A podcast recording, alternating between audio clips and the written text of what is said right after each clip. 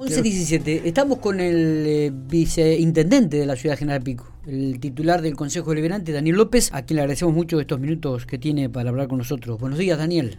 Buen día, ¿cómo andás, Miguel? Buen día a toda la audiencia y a todo el equipo de trabajo. Eh, en la tarde de hoy comienzan la ronda por este el, presupuesto para el análisis y los alcances del presupuesto 2022 que ha presentado el Ejecutivo local. Sí, bueno, a partir del día de hoy sí vamos a, transitar el, tratamiento. En primer lugar, lo vamos eh, a hacer con encuentros informativos con distintos funcionarios y funcionarias eh, y después la semana que viene ya se trata concretamente en Comisión 2 para ponerlo eh, a votación. ¿no? Esta semana son rondas eh, de exposición, rondas informativas, comienzan el día de hoy a las 16 horas con la presencia de Luis Anconetani como secretario de Economía eh, y con los colaboradores y colaboradoras de ese área para dar el detalle en general del presupuesto municipal 2022. Ellos van a venir a explicar en líneas generales eh, el alcance de este presupuesto, el detalle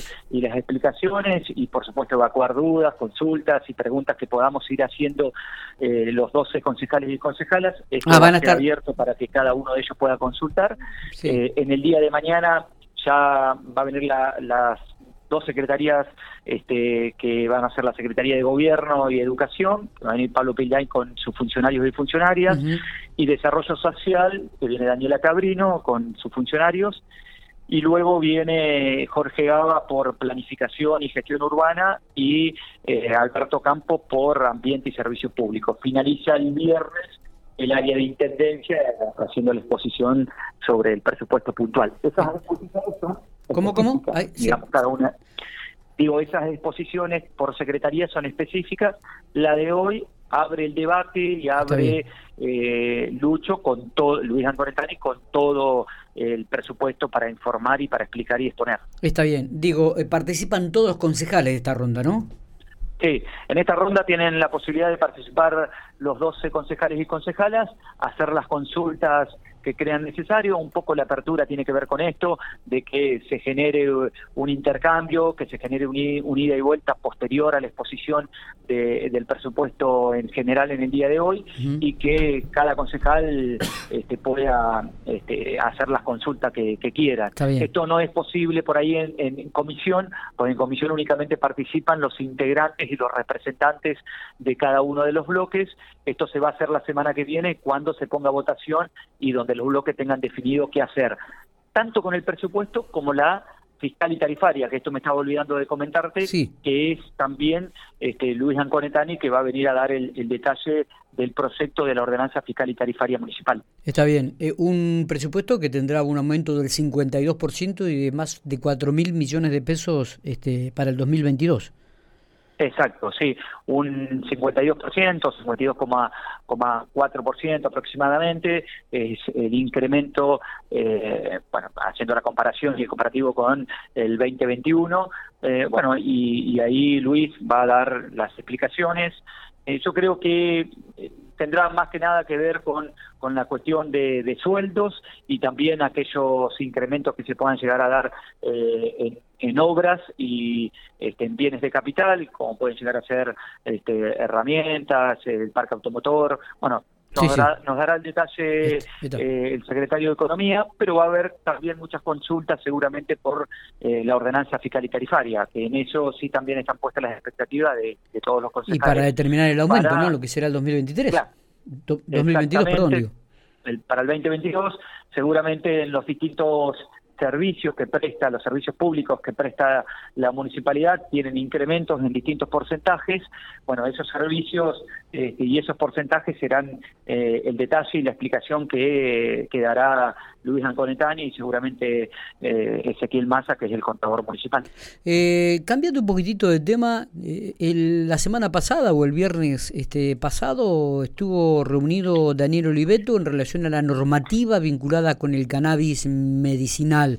Que, ¿Cómo están trabajando en ese aspecto y, a qué se debió esta, esta visita? Bueno, concretamente con, Daniel venimos teniendo contacto desde hace un tiempo.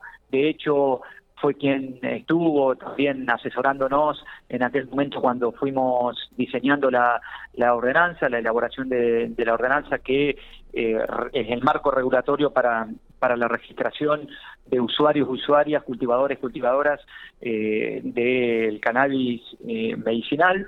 Bueno, en este aspecto, Daniel, ha sido sumamente importante la opinión y la experiencia que tiene y el conocimiento fundamentalmente en esta temática. Eh, y el registro eh, a través del Consejo Consultivo Local, que eh, durante esta semana se va a reunir por primera vez en la ciudad de General Pico y conformado el Consejo Consultivo para ya darle inicio a la implementación de este registro voluntario para saber, en principio, como base de datos fundamentalmente, de cuántas personas, cuántos usuarios y usuarias y cuántos cultivadores y cultivadoras podemos llegar a tener en la ciudad de General Pico. Como primer dato fundamental, eh, en donde vamos a saber eh, qué cantidad de personas y de familias están este, con el cannabis, usando, utilizando el cannabis medicinal en la ciudad y a partir de ahí empezar a tomar este, distintas decisiones que entiendo eh, que como decíamos y, que intervienen en el Consejo Consultivo, como decía Daniel, acá obviamente los organismos del Estado tienen que estar al frente y tiene que estar la Universidad Nacional de La Pampa como eh, parte fundamental eh, y también queremos sumar al, Ministerio de Salud, lógicamente, al CERET, al INTA, al INTI, este, al SENASA, son todas partes fundamentales involucradas y esto creo que tiene un, fin claro que es eh, darle un dispositivo a las personas usuarias y cultivadoras y que puedan contar con un soporte legítimo para su actividad porque ese es el, marco regulatorio, es darle legitimidad a quienes por razones de salud y en donde esté la patología certificada por un médico, puedan cultivar y puedan ser usuarios y usuarias del cannabis medicinal sin tener inconvenientes. Bueno, el registro tiene que existir a nivel local, si bien es cierto que la ley nacional lo establece, también tienen que estar registrados a nivel nacional, pero a nivel local tenemos que estar sabiendo y tenemos que darle protección a las personas que consumen el cannabis medicinal por una patología este, que eh, está certificada por un, médico. En ese aspecto nosotros queremos darle eh, legitimidad a la actividad, eh, por supuesto con este, la universidad que es parte fundamental porque puede hacer la investigación y puede hacer este, eh, también la cuestión de asesoramiento para estas personas. El, registro oficial eh, de aquellas personas que en este momento están utilizando, entonces, ¿comenzaría a partir de cuándo se podría comenzar a registrar las, las familias? Bueno, es, esto se va a definir este 15 eh, de diciembre, que es la reunión ah, del Consejo Consultivo. Ahí eh, el Ejecutivo Municipal ya eh, pone e implementa la ordenanza, conformando el Consejo Consultivo, que van a estar todos los organismos que te detallaba anteriormente, y luego, después, bueno, comenzarán con la registración voluntaria de aquellas personas que son usuarias y usuarios. Ahí hay un tema fundamental. Si vos me preguntás a mí, eh, a ver, me parece que el faro o el foco a donde eh, hay que ir es este, a la posibilidad de que esto sea comunitario. ¿Qué quiero decir con esto? Es que el Estado, con distintos organismos, tanto nacionales, provinciales, municipales, y la universidad, pero que sea el municipio que implemente, que sea punta de lanza. Sí. El comunitario, ¿cómo sería? Tener un espacio común, eh, esté la facultad de agronomía, la facultad de veterinaria, que puedan determinar cuál es, frente a la investigación que hizo la universidad, cuáles son las servicios que corresponden para, la, para el cannabis medicinal y que sea quien, frente al registro, sean 200 usuarios y usuarias, 300, 150, provea del cannabis medicinal con, con la fuente fundamentalmente quien provea a esas personas usuarias y usuarias para que sea comunitario y que sea el Estado quien pueda proveer y quien pueda facilitar. Eh, el CERET, la Facultad de Veterinaria, la pero bueno, eso se discutirá en el Consejo Consultivo. Y eso evita cualquier este, bueno, eh, que, desconocimiento que pueda tener una familia para cultivar en su casa, que ah. también lo puede establecer y también lo puede hacer, pero el comunitario con todas estas instituciones pueden garantizar de que el producto sea realmente el que necesita cada una de las personas que tienen una patología. Está. Eh, Daniel, eh, te agradecemos estos minutos. Este, bueno, seguramente antes de fin de año estaremos hablando de vuelta como para hacer una evaluación de lo que ha sido este, este 2021. ¿eh? Bueno, muy, muchas gracias, Miguel. Sí, seguimos hablando de problemas. Abrazo grande, Daniel. Abrazo, gracias.